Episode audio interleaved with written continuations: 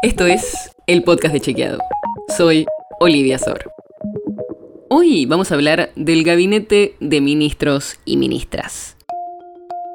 Y hacemos esta aclaración porque vamos a hablar específicamente de la paridad de género en el gabinete nacional.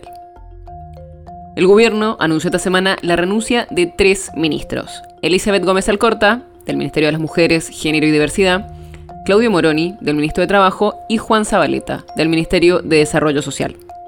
Y los tres reemplazos fueron mujeres.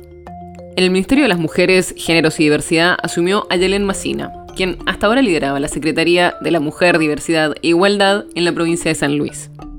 Entre otras cosas, fue una de las organizadoras del Encuentro Plurinacional de Mujeres, Lesbianas, Trans, Travestis, Bisexuales, Intersexuales y No Binarias que se hizo este fin de semana en San Luis. La nueva ministra de Trabajo va a ser Raquel Kelly Olmos, que es economista y era vicepresidenta del Banco de Inversión y Comercio Exterior, el VICE.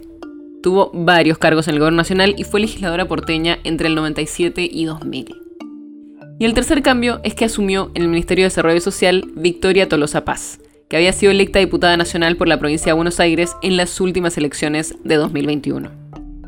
Ahora va a haber 18 ministerios, sin incluir al jefe de gabinete, y hay 14 conducidos por hombres y 4 por mujeres.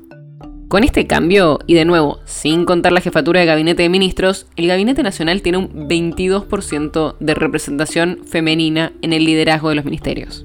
Eso significa un aumento fuerte, porque se duplicó en relación a lo que había antes. Pero como verás, sigue muy lejos de la paridad, o sea, del 50%. Si tenemos en cuenta todos los ministros y ministras anunciadas por el gobierno de Alberto Fernández en todo su mandato, hasta ahora el 24% de los nombramientos fueron mujeres. Y aunque ese porcentaje muestra que solo uno de cada cuatro ministros fueron mujeres, es el más alto desde la vuelta a la democracia en 1983, superando al segundo mandato de Cristina Fernández de Kirchner que tuvo un 23% de ministras mujeres. Para que tengas una idea, en el primer mandato de Carlos Menem no se nombró a ninguna mujer y todos los ministerios fueron liderados por hombres. Queda claro que en los últimos años esto mejoró, pero todavía estamos muy lejos de la paridad. La nota sobre la que se basa este episodio fue escrita por Ignacio Ferreiro. Si quieres saber más sobre esto y otros temas, entra a chequeado.com o seguinos en las redes.